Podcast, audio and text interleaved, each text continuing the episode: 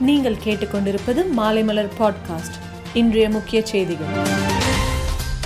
வடசென்னை அனல்மின் நிலையத்தில் பதிவேட்டில் உள்ள ரெண்டு புள்ளி முப்பத்தி எட்டு லட்சம் டன் நிலக்கரியை காணவில்லை.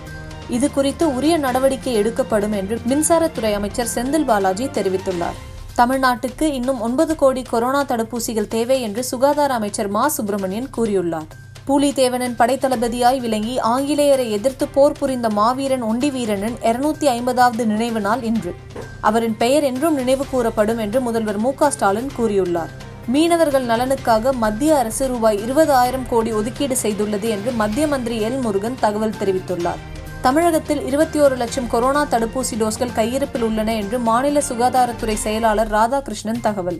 புதுச்சேரி முதலமைச்சர் ரங்கசாமியை விஜய் சேதுபதி இன்று சந்தித்தார்.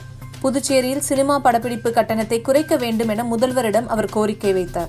காஷ்மீரின் புல்வாமா மாவட்டம் பாம்போரில் பாதுகாப்பு படைக்கும் பயங்கரவாதிகளுக்கும் துப்பாக்கி சண்டை நடந்தது. இந்த சம்பவத்தில் இரண்டு பயங்கரவாதிகள் கொல்லப்பட்டனர். மலேசியாவின் புதிய பிரதமராக இஸ்மாயில் சப்ரி யாக்கூப் தேர்வு செய்யப்பட்டுள்ளார். இஸ்மாயில் சப்ரிக்கு இருநூத்தி இருபத்தி ரெண்டு நாடாளுமன்ற உறுப்பினர்களில் நூத்தி பதினான்கு பேர் ஆதரவு தெரிவித்ததாக தகவல்.